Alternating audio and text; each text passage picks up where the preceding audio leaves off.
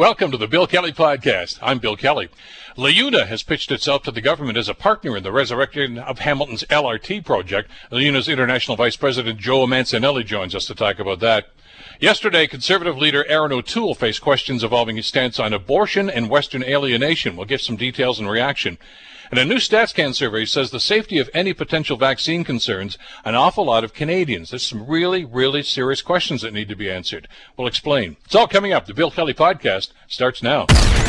Today on The Bill Kelly Show on 900 CHML. Public transit is still going to be a key issue. Everybody talks about public transit, the federal government, the provincial government, certainly municipal governments.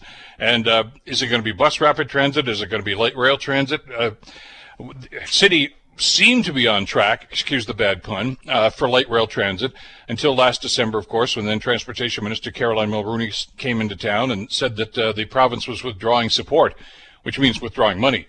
Uh, and that caused a furor of, of, controversy, as you might expect. And uh, the province responded by putting a special task force together uh, from all local people in this area. And at the end of their work, they uh, basically recommended to the province that the province fund either light rail or bus rapid transit. And that's all we know at this stage. Well, there are those that uh, are just going to sit here and wait for the decision. Others are trying to be proactive about that. Among them, of course, is the Laborers International Union of North America.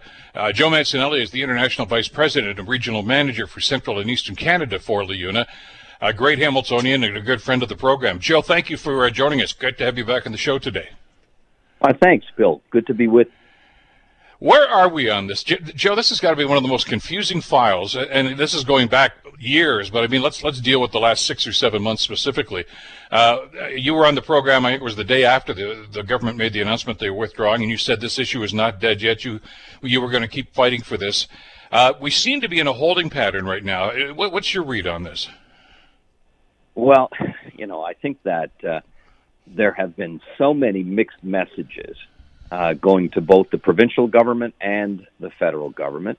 Um, you know, we have uh, MPPs from this area who continue to say that the LRT is dead. Uh, we have MPs in this area in the federal government that, that are opposed to it as well. And, and, you know, this sends mixed messages to the government when the vast majority of Hamiltonians voted in a very clear plebiscite at the last election that they wanted an LRT. Um, I have to tell you how disappointed I am, and, and our members of the legislature in this area, in both federal and provincial, that haven't uh, adopted the wishes and aspirations of Hamiltonians. The LRT is far from being dead.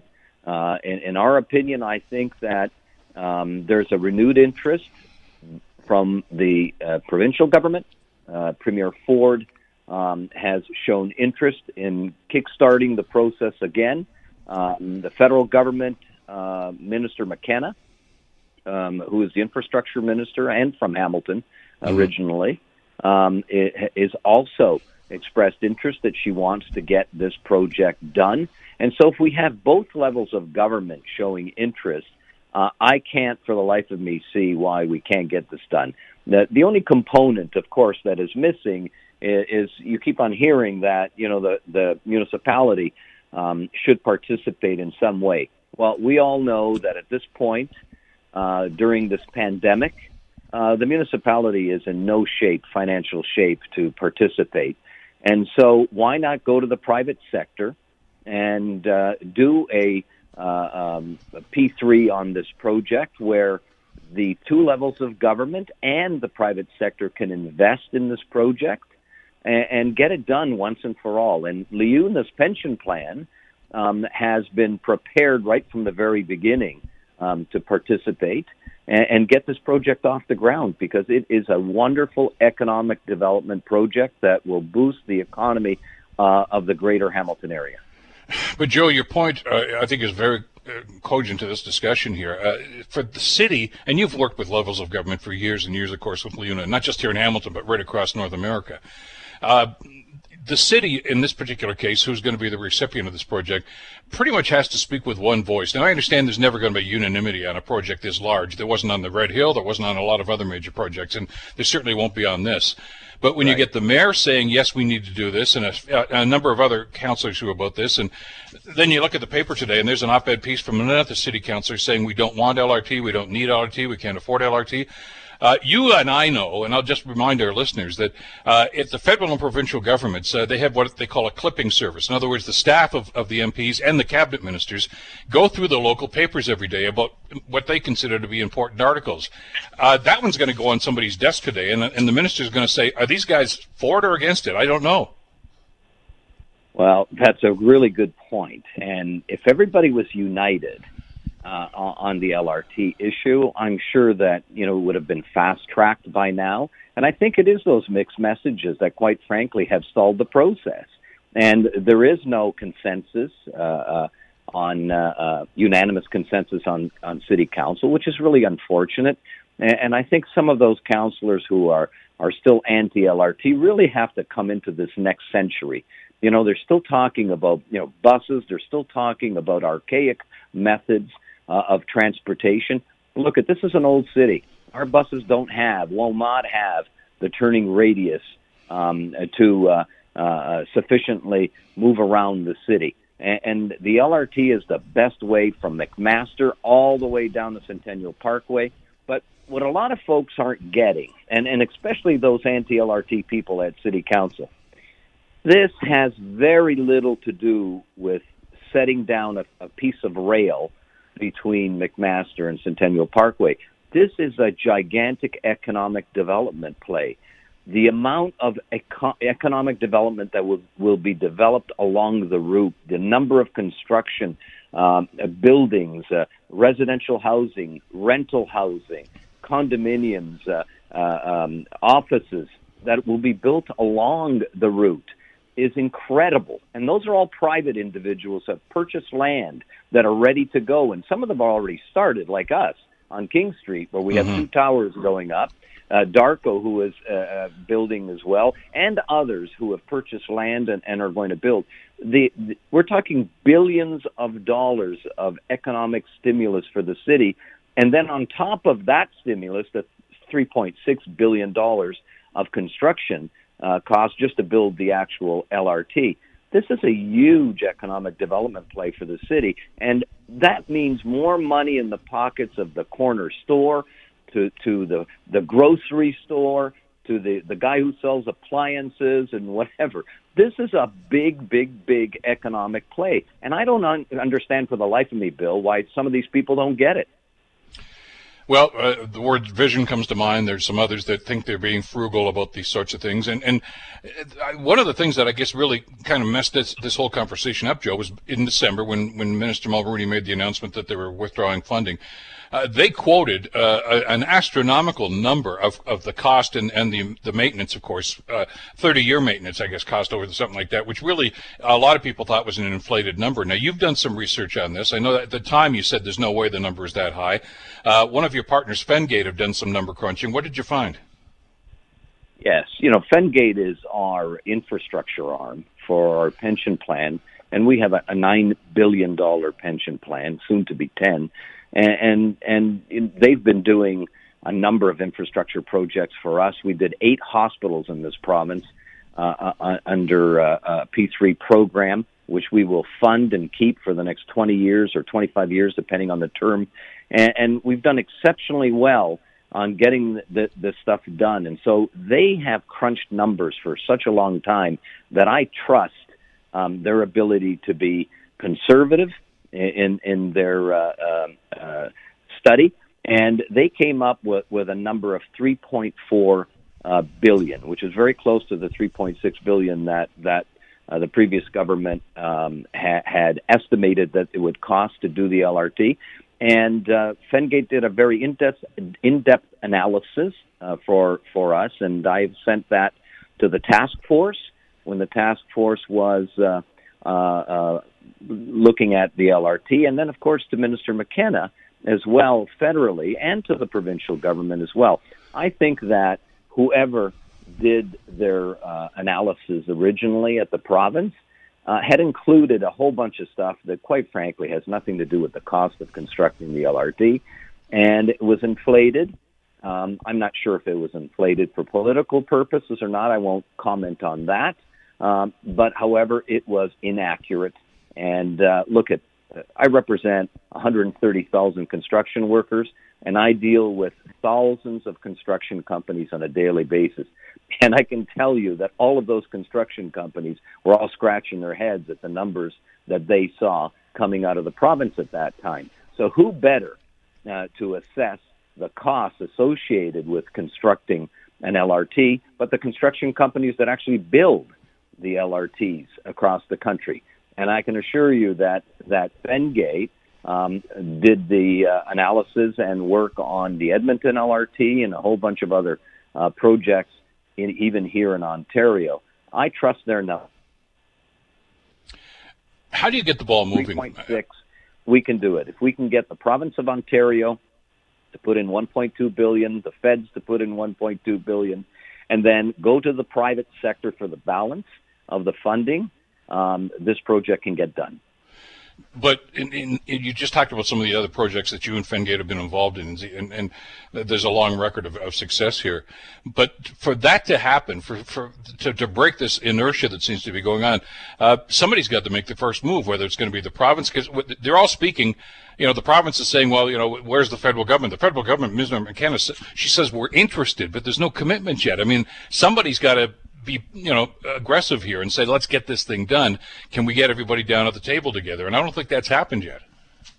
Well, we're pretty aggressive, um, as you know, and yeah. we've been pushing the envelope um, almost daily uh, on on the LRT. I had a call um, with uh, our new finance minister, Chrystia Freeland, uh, two days ago, and I, I brought up the LRT as well uh, even though that was not what we were supposed to be talking about. But I took the the opportunity again um, to bring it up with any minister that I talk to, whether it's provincial or federal, because this is an important project not only for Hamiltonians but even for them. The amount of revenue that the province and the feds will get uh, on a big economic development project like this is enormous. So they stand to gain from the economic benefits of an LRT being built as well. And so we've been pushing hard. Um, unfortunately, as you know, Bill, we're not part of the government. I mean, we're just on the outside lobbying and pushing. Um, and so we, we rely, we're going to have to rely, whether we like it or not, uh, on the ability of the provincial and federal government to step up here and, and get this done. My understanding is that there, there's a will uh, on both sides to, to, to get things moving. And I hope within the next uh, week or two or three, that we'll start to hear some good news coming out of both levels of government. Well, the province has said that, and they've got this report, as we mentioned, the independent report that was chaired by our, Tony Valeri. Uh, and I had Tony on the program just after that, and we talked about the, the nuts and bolts of that report. That's sitting on somebody's desk at Queen's Park right now, and they said, well, we're going to verify these numbers and, and probably get back to you. Well, you know, it's the end of August now, and they haven't gotten back to us right now. Uh, you know, and as we saw with the expressway and other projects, Joe, the longer this thing gets kicked down the road, the more it's going to cost. There's no question about it. I think, you know, when it comes to infrastructure, especially transportation infrastructure, um, those are the line items in budgets that for decades have been canceled uh, because it's so easy to save by canceling infrastructure. So we're way behind, Bill. We're like 30 years behind. We should have had an LRT in Hamilton a decade or two ago. Uh, we should have had uh, transit improvements uh, right across Canada, quite frankly, 30 years ago. And so we've got a huge infrastructure deficit in this country. And every time they postpone, it just costs more and more. And the ability to get it done becomes harder and harder because it becomes more expensive um, every year that goes by. And so we really need to expedite the process here. Uh, I'm urging both the federal and provincial governments to, to come together. Let's get this done. This is a great project, not only for this community, but the extended communities even around us benefit from it. I mean, you know, people who are going to be working and making money on doing and, and participating in any way on this kind of a project, whether it be whether it be some of the buildings that are going to be built along the route or the LRT itself, those folks are going to be spending money in Hamilton, in Flamborough, in Ancaster, Stoney Creek, Grimsby, uh, Burlington, and even extended beyond uh, the Hamilton area. So this is a big, big economic boom for this area and beyond the the criticism that I'm sure you've heard is this is just the wrong time. And you mentioned COVID already, and the and the recession uh, that COVID has caused, and uh, you talked about the, the financial straits that Hamilton's in right now. Well, the federal and provincial governments have uh, ballooning deficits as well. Uh, I, I, want to get your comment about that, about this is the right time or the wrong time to do this. And I'm doing this in the context of a historical context. When they were coming out of the Depression in the 1930s, it was Franklin Delano Roosevelt, FDR, that started a number of different uh, mega projects to basically get people back to work. And yes, it cost money initially, but it went a long way towards getting them back toward the road to recovery. Is, is that the, the mindset here? It, there's no question that uh, this is the exactly the right time um, to, be doing projects like the, our, the Hamilton RT, but numerous other infrastructure projects right across Canada. In fact, I sit on the construction roundtable federally, um, you know, where the, the Canadian Construction Association, the Society of Engineers and Architects, and um, and, and, some of the trades, myself and, and uh, um, uh, Lionel Railton from the operating engineers sit on that committee as well. And and clearly, uh, initiating a number of infrastructure projects will kickstart the economy and get the economy back in shape. There, there's no question that when FDR did it back um, uh, decades ago, it worked then and it will work now. Uh, we really need to stimulate the economy, and the best way to do it is to to get these infrastructure projects built. Look at they should have been built 20 years ago. Uh, we're we're that far behind. So what better time in a time where the economy is bad? And yes, you know, you hear the, the criticism from folks saying, yeah, well, the governments already have big deficits. Well, you know, join the club. The entire world is in the same boat. So it's not like Canada uh, is the only one who has these deficits. In fact, if we start to compare uh, Canada to the rest of the world, we're in better shape than most countries, anyways. And so let's get the infrastructure in this country built once and for all. Look at everybody that, that is listening today has driven on our roads. You can't uh, disagree with me that our roads need work. And, and our, we have sewers and water mains in our cities that are still wooden water mains that date back 120, 150 years. Come on. Is, is this a modern country where, where we have infrastructure that dates back a century ago. It's time to get that done. And and during the pandemic, when when there's a lot of people unemployed, this is the best time to stimulate the. Joe Mancinelli, uh, International Vice President and, of course, Regional Manager, Central and Eastern Canada. As always, Joe, thanks so much for the time. Uh, we'll see what happens over the next couple of weeks. Take care. Thank you, Bill. Take care. You're listening to the Bill Kelly Show podcast on 900 CHML. It was the early morning hours of Monday that uh, Erin O'Toole was uh, proclaimed to be the winner and uh, the new leader of the Federal Conservative Party.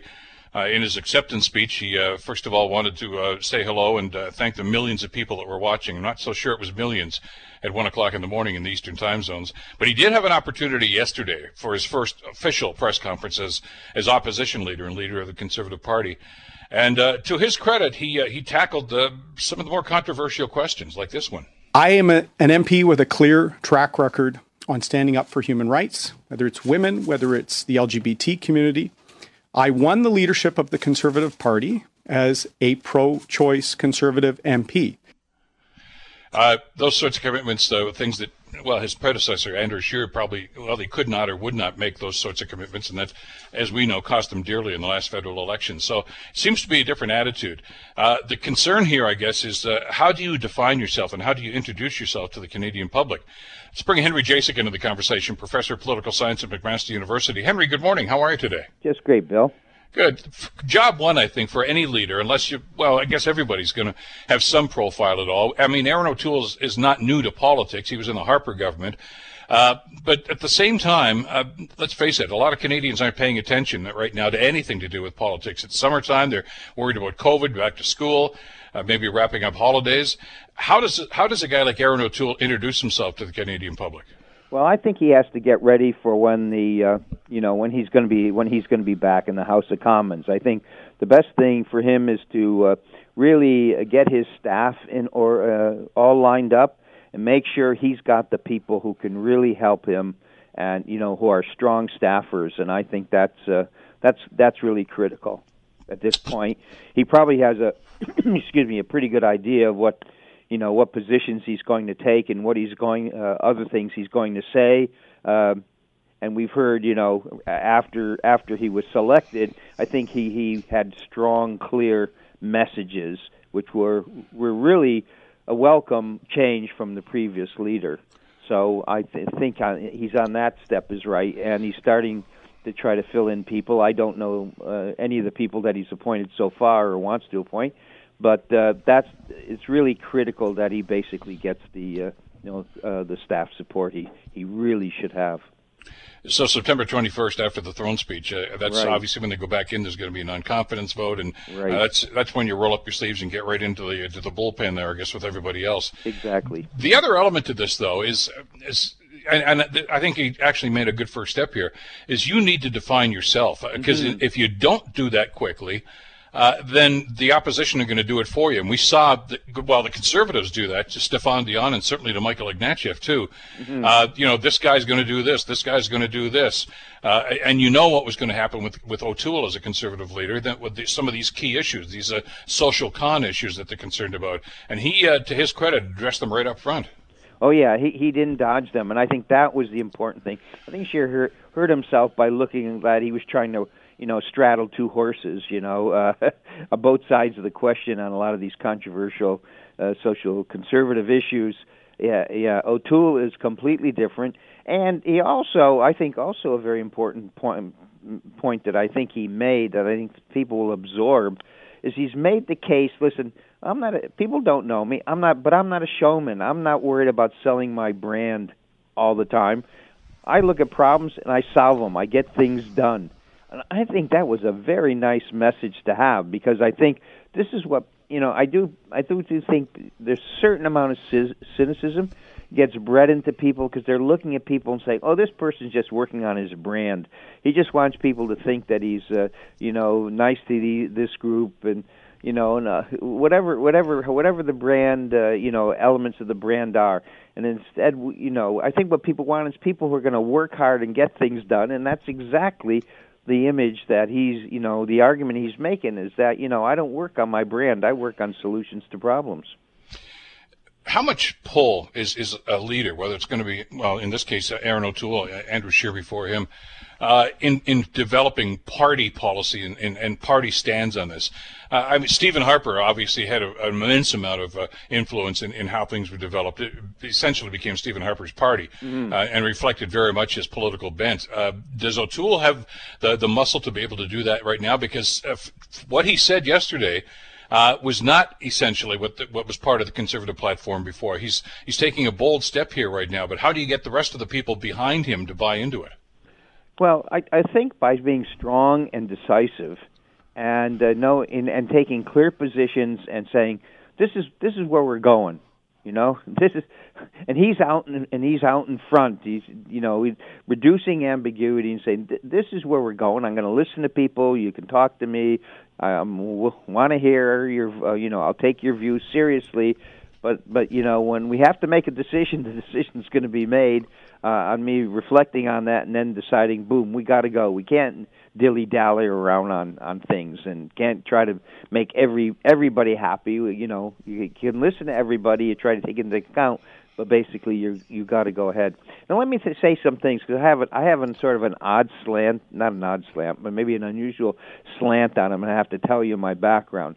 Yeah. One reason why I'm very I'm very impressed with him. He was the person who I thought they should pick, and I thought he was really always underrated. You you told me that months ago, yeah. Yeah, and I te- and the reason is is and I don't know if I told you at this point. I I worked with his father, John O'Toole, at Queens Park. His father was a long time PC uh, backbencher, and he was. Uh, I I had the job. I was running the internship program there, uh, and. Uh, John John O'Toole was just I I just loved being around him and talking about him. He was a guy that would uh, get he would look for problems to solve, and and and then try to solve them. And he did this with private members' bills. And on occasion, governments would essentially adopt his private members' bill as government policy. I mean, it's a thankless job because you don't get the credit for it. The government, if you have a great idea and you convince the, you know, the government they ought to go in that direction, they take it all over, introduce it as their own, and they take the credit. Yep. So John didn't. John never made it into the father. John never made it into the cabinet, but he was a solid um, uh, policy. Uh, solver M, uh, MPP. He was a great mentor to uh, my uh, my students, uh, my uh, interns when they did work with him, uh, and I enjoyed talking to him. And you know, and I think and I think essentially his son is picked up from that. I think his son, you know, saw the, how how his father operated, and I think his father has probably had a very big influence on him, uh, which I don't think people would you know have paid attention to. And and I think if you want to know how he's going to behave, well, the first place I'd say is you look at the record of his father as as a as an MPP at Queens Park. The other thing I will say, I, I also have another well, small connection with him. One day, uh, uh, his father did come to me and ask for a favor, and the favor was this: is that his son, then a backbencher, Erin, then a backbencher, uh, wanted to get an intern up in up in Ottawa uh, for the year. Now the problem in the in the House of Commons and and to a lesser extent, but also true in the uh, Queens Park, the the members want uh, are more likely to want these interns to work for them, but there's only a limited number of interns. So there's a lot of unhappy, oftentimes, uh, public you know uh, legislators who don't get uh, you know an intern when they want one. So I so his father said, "Can you do me a favor? What kind of pull do you have over there?" So I didn't I didn't know the the person running the program very well up in Ottawa, but I wrote a long letter saying, "Listen, I think you ought to put it give Erin an intern. I mean, he's his, he's learned a lot from his father. His father was a very a great mentor to uh, interns down here at Queens Park. I'm sure that has rubbed off onto him." And he did get it and I wrote a long letter and he did get an intern. So I so that that's sort of my background within with with him and with his father. And I I just formed you know looking looking at you know knowing the father looking at the son I formed a very positive view. And I think you know they they they are they you know he comes from a solid you know public service political public service uh, family. And I think uh, I think he's going to surprise people uh, but based on my experience uh, that I've just mentioned. I just think he's going to turn out better than people think, and and even and beyond that, remember he's from Ontario. I think he what he is going to be able to do is really connect with the people of Ontario and there and, and so he's going to be a real threat to the liberals in Ontario because he's really going to connect. I think he has a good sense of what the what the people of Ontario are like, what they want in a political leader, and he's going to be able to communicate to them. And I think, and remember, we're of course we all know we're the biggest province, and if you do well in Ontario, you're well on your way to uh, success in Canada. Uh, Durham is his riding. Actually, it was his father's riding in the provincial government. That's too. right. That's right. Uh, not a teeming metropolis necessarily. Uh, and one of the concerns that uh, the conservatives had over the last couple of elections, really, though, Henry, yeah. is uh, they can't attract much attention in the major cities. Uh, right. You know, Montreal, Toronto, Hamilton, Ottawa, places like that. They're they're red for the most part, or orange. Uh, is is he the guy that can turn that around? Is he the guy that can actually people say, hey, maybe this guy's worth a look? Because Andrew Scheer just couldn't get that done, and, no, and no. a lot of people think it was because he also had a, a great deal of support from the social conservative element of the party when he won the leadership. And, and a lot of people thought he felt that he was beholden to them as a result. So he was hesitant, as you mentioned, to take a stand on a lot of these controversial issues. Yeah, and I don't think he he he really um, you know was able to bond with the Ontario electorate. Uh, I don't think he I mean he acted in such a way that you know he just he just didn't develop it. He had he had a demeanor and, a, and an understanding of things which was you know didn't quite fit Ontario. Now in terms of you know the cities, of course, are very important, but but it's really also very important is that the suburban ring, uh, you know, away uh, around uh, Toronto, for example, and and all through southern Ontario. So there's a, a lot of seats where people he's going to be a, an attractive alternative to the conservatives. Uh, sorry, to the liberals. And I, I, you know, it's not only, you know, and, and I think, quite frankly, he probably will surprise us maybe in terms of how he you know uh, bonds with the people who live in downtown Toronto. But I think he you know there's a lot of places in Toronto where in fact you know he I'm sure he's going to bond you know certainly with the you know these uh, suburban areas or even even the you know the middle strong middle class areas in the city of Toronto. So there's there's a ridings he has he has a you know I think he has a very good shot at. And uh I not to mention, of course, the rural ridings and uh, you know the places like uh, you know the you know the the the um, London area and uh, you know the Tri City area of Kitchener, Waterloo, Guelph in there and those uh, seats as well. So wherever wherever you've seen the the Ford uh, PCs do well in the last election, those are going to be ridings where I think uh, Erin O'Toole is going to work on and and has a shot. I'm I'm convinced that he's going to do well in Ontario. How well, I don't know. Will he ever be prime minister? I don't know. But certainly, I think he's he's going to he's going to have his day uh, on, on elections when he on election days when he's going to look pretty good. Interesting, though, that uh, Premier Ford said he's not going to be campaigning uh, for uh, Erin O'Toole or anybody else. I mean, it, it's not. I don't think it was personally against O'Toole. No. But the other element to this too, uh, the Main Street poll that came out, the polling, the national polling that came out uh, the day after O'Toole was actually selected as leader, uh, the Trudeau government still had a significant lead, mm-hmm. almost double-digit lead over the Conservatives, and, and, they did ask that question. Well, what if Erin O'Toole was the leader? And it was actually more of a lead. Which I don't think is a reflection on Erin O'Toole's ability. I think what it means is that Canadians just don't know the guy yet. No, no, no. They don't know him. And I mean, Erin O'Toole said people don't know me. Uh, so that's why seeing him in the House, uh, you know, getting out there to events and interacting with people. I think he's the type of person he he's going to be very active in in uh, you know making connections with people, I'm sure he knows. I mean, he's he's.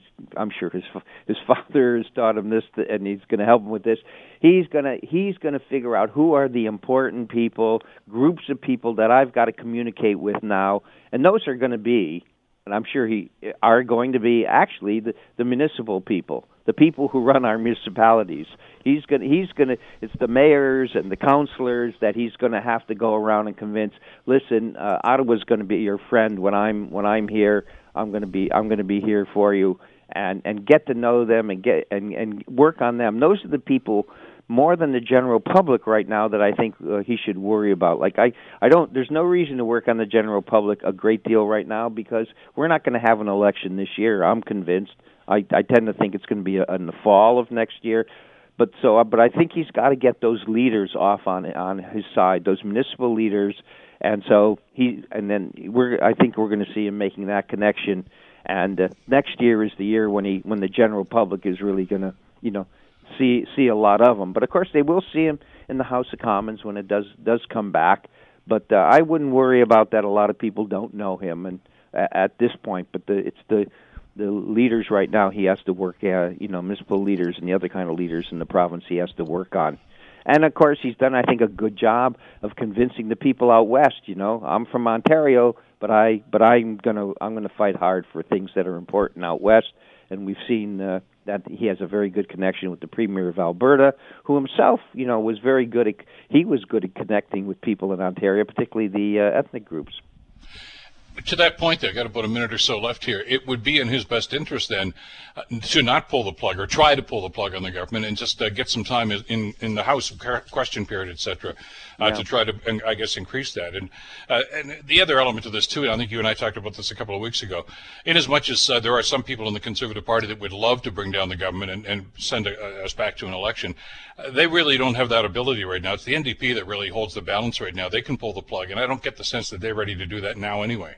I, think you're absolutely correct, and, and I think all the parties have a, a, a, an interest in going into next year.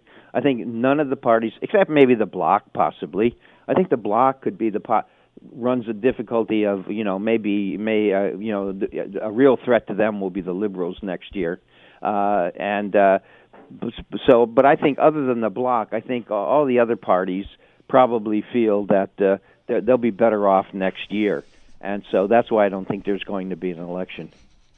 Henry, always a pleasure. Great to get your insight into this. Thanks so much for this today. Okay. Love talking to you, Bill. Bye bye. Take care. Henry Jacek, Professor of Political Science at McMaster University. You're listening to the Bill Kelly Show podcast on 900 CHML. A new StatsCan survey says that the safety of any potential COVID 19 vaccine concerns a great deal of Canadians. One in 10 would actually refuse the vaccine which is a rather surprising number. Joining us to talk about this is Brian Dixon. Uh, Brian is the uh, professor at University of Waterloo and teaches at the Department of Biology, uh, currently researching COVID antibody testing methods. Uh, professor, thank you so much for the time. I'm glad you could join us in this very important issue. Oh, I'm happy to be here, Bill. 10% of the people said they wouldn't take vaccines. There are people who won't take vaccines for anything. So I guess that number doesn't really surprise you, does it? No, actually, it's it's actually a smaller number than I thought it would be. but um, vaccine hesitancy is is legitimate, and I understand that people have concerns. Such as, I mean, there, are anti-vaxxers who just think, you know, it's going to cause uh, something else, and, and I, I, you know that debate's going to happen again as soon as the vaccine is announced. Uh, there are going to be, you know, you're going to hear all sorts of conspiracy theories, et cetera, et cetera. I, will tell you right up front, and I, would love to get your comment on this. The concern I've got right now is that it looks as if there's being an awful lot of political pressure being exerted on the medical profession and on researchers to move this thing along instead of following the process that everyone is supposed to follow, the stage one, stage two, stage three and that sort of testing. You know, and we saw that an example of that in the states just the other day.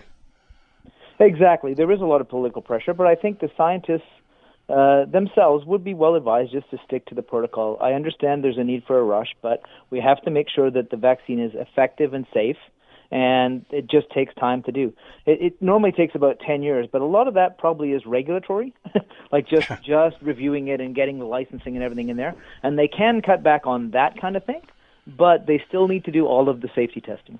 Well, they have cut back on a lot of the red tape, have they not? I've, I've talked to you know some of your coworkers at other universities that are working on this as well, and, and I asked them quite frankly because of the time frame we were told back in March of how long this might take, and we seem to have made huge strides. And they said, well, because government understands they got to get this thing done, uh, and so they've cut a lot of the red tape. But t- to that point, though, uh, as you've just mentioned, that doesn't mean you can start skipping moves here, can you?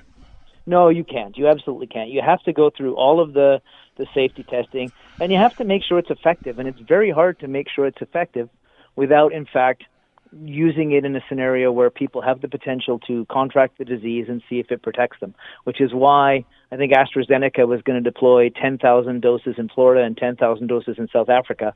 That's a very important step. There's no point giving it to people unless you know it's effective. And, and, we won't know that for some time, obviously. I mean, you can't just inject them and say, okay, you didn't get sick. It's been a week now. I guess that this is, is fine. The, yeah, exactly. How long a period, when you're doing that, that blind test, how long do you have to wait until you can actually say, okay, I think we can start to gather some data now?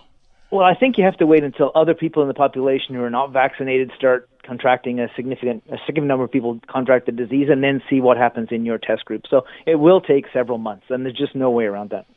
Uh, and we saw again with the plasma situation with the, the FDA down in the states, uh, and the concern there was that uh, with no blind testing, we don't know if, if what they're being injected is actually helping, or they just got better on their own.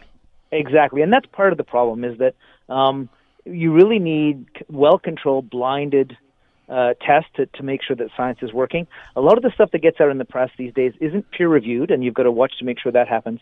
And you've got to make sure it's the kind of test that's blinded and, and controlled. If it's just an observational study where we gave this to several people and we saw improvement, it really doesn't tell you scientifically that it's working like hydroxychloroquine. I mean, and, and exactly. which is Plaquenil, by the way. I mean, people don't, don't understand. I mean, that's been around for a long, long time, being treated for a number of different conditions right now. But the evidence seems to be, I guess, uh, Brian, the more you expose that it just doesn't work on COVID nineteen. Exactly. It it has no very, very little or no effect on on the progression of the disease but it has with others. And and again, I guess that's the the mistake non-medical people and non-researchers are going to find is well, it worked for this, so why can't it do this? Uh, exactly. This is a this is a very different uh, virus, isn't it? It is a very different virus. It's it's it's much more widespread in the body than we usually see with with uh, diseases. Like it has effects everywhere, and it's one that, that the real killer is that it it spreads when it's asymptomatic, and that is a real problem. How are you doing in the research right now? Are you optimistic? Are you are you making strides? Oh, I'm making strides. I'm I've uh, doing some sampling of, of people and and seeing who has antibodies and who hasn't. We've actually got a study to see how long the antibody titer lasts, how, how, what duration people keep the antibodies for. But again, that takes months to understand because it takes months to fade away. Well, and there was an example of that earlier this week, of course, the the case in Hong Kong uh, that was uncovered. This is, uh, by I guess their record anyway, the first person that's actually contracted the disease twice. Uh, I think the first time was in Europe, the second time was it was in Asia.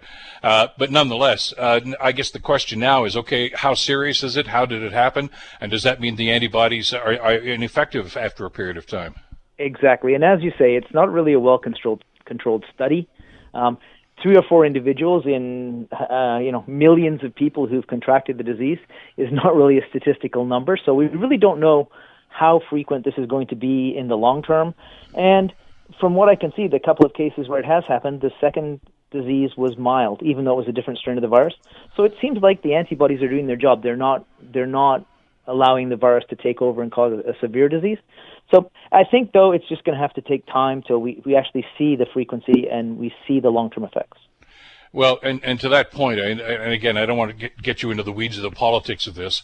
Uh, it may not be ready by a certain election or by a certain date. It'll be ready when it's ready. I guess that's It'll really the, the short answer. Exactly. And, and and again, it has to be safe, right? You have to make sure that it's safe for people to take. You got to make sure it's effective, and and that just takes time. And I think everyone who said the estimates that it will be next spring is probably much closer to reality than anything else. There are two different sets of standards, though, are there, Brian? I mean, you know, when it comes to approval, final approval, uh, the Federal Drug Administration, of course, in the states, Health Canada, uh, we are told, anecdotally, we figure anyway, has um, much stronger uh, and more stringent standards like that. Is there much of a difference, really? Uh, there is a little bit, of a difference, um, and I think that, that, that ours are more stringent, but it doesn't mean that the process takes any longer. I think they're just more careful about what the side effects are.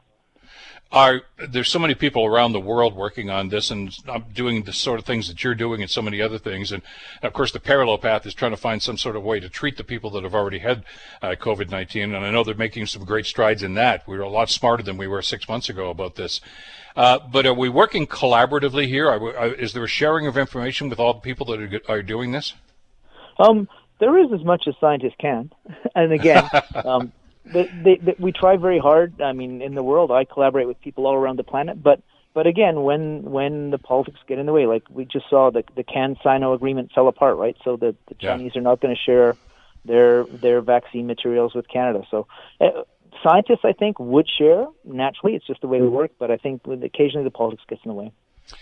Uh, not for the first time either. Uh, in situations like that, it's got to be very frustrating for for people like you. Well, we, we do our best, and we work within within the limits that we're given. So. Uh, Brian, I'm, I'm so glad you had some time to talk to us about this today. Like I say, there's a lot of questions being raised right now, and, and I think the concerns that a lot of folks are, are raising right now simply because they just don't know. Yeah. And uh, the, the more conversations we can have with people like you that are right there on the front lines, I think I think the, the you know the better we're going to be, and it'll assuage a lot of those concerns. Thanks so much for this today. Oh, you're welcome. Take care. And good luck. Uh, continue good luck with the great work that you're doing, Brian. Professor Brian Dixon at the University of Waterloo, who's working on uh, researching uh, COVID antibody testing methods. A very important part of the process as we move towards a vaccine. Uh, and again, I'll underscore what uh, what Professor Dixon just said. Uh, not as much as you know some of the politicians down south, including Trump, think that you know this is going to be done by election day, probably springtime and that and and they're not dragging their heels for political purposes. I mean, what a ridiculous thing to say. They're making sure that it's right. Uh, because if you don't do all those steps and you don't know what how efficient it is or what the side effects might be, you're putting people's lives at risk, and that's that's silly, ridiculous. Which I guess is typical of some of the stuff we've heard out of the White House. Uh, let's talk about something that uh, I know a lot of people uh, listening to the program in Hamilton, London, right across Ontario, right across Canada are concerned about, and that's back to school.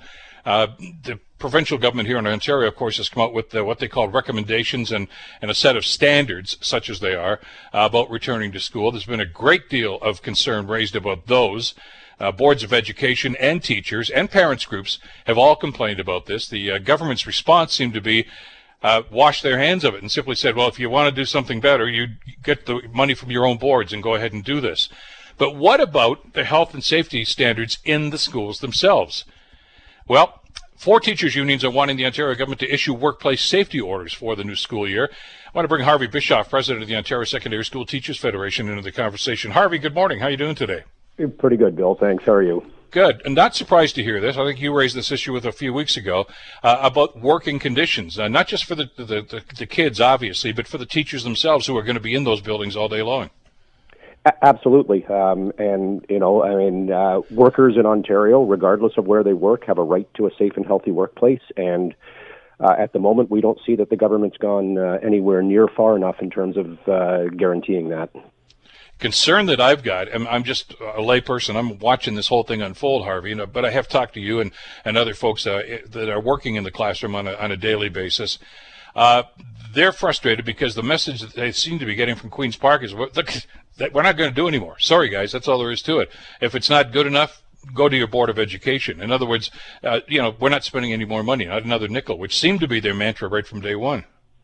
Yeah, it, it really is a shocking abdication of responsibility. Um, the you know the the ministry, the government have a have a duty to provide leadership at this time, and instead they've abdicated that to. Uh, to school boards, um, you know, all the while claiming that they, you know, they wouldn't spare uh, a penny in terms of uh, making sure that the return to face-to-face learning is safe, and yet clearly um, they've put tight fiscal parameters around their plan, and that's what's driving the plan. It's not health and safety. Um, it is it is their their con, you know uh, these, these fiscal parameters, which in the long run I think may end up costing them a lot more. If we end up with school based outbreaks, that you know I mean the cost to to um, to health, the costs uh, if that requires uh, community shutdowns again, if businesses have to close because of because of outbreaks that originate in schools.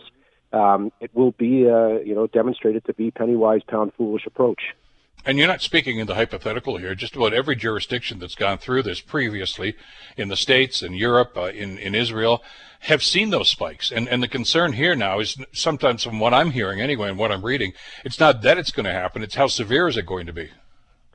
Yeah, and, and I mean we've seen so we've seen the, the you know projected the projections, the modeling um, that cause us grave concern. We've seen as you mentioned, Israel, most recently, uh, uh, Berlin uh, had a significant outbreak.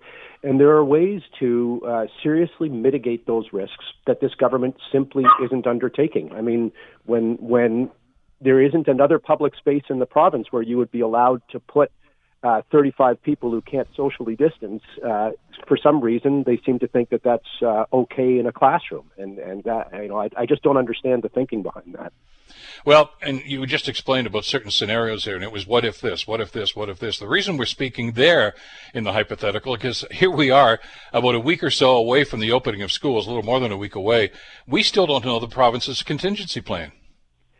We we don't we don't know we don't know what their metrics are for uh, you know when when a contingency plan would have to be brought in, into place. What what kind of an outbreak would result in closure, what kind of community prevalence would result in taking different measures. All of those things are opaque, and it's that uncertainty, you know, in part that drives the anxiety that we're seeing, not just amongst my members, uh, but absolutely amongst parents and you know, and no doubt, no doubt, students. Um, so it's it's that it's that lack of clarity um, that that's driving a lot. In the meantime, you know, you have school boards scrambling, uh, and I, I sympathize with them. They're scrambling to come up with, with plans uh, within the parameters the government set. They come up with those plans, the government turns around and rejects them and tells tells them they have tell them they have to change them within you know a couple of weeks out before uh, most students are returning to class.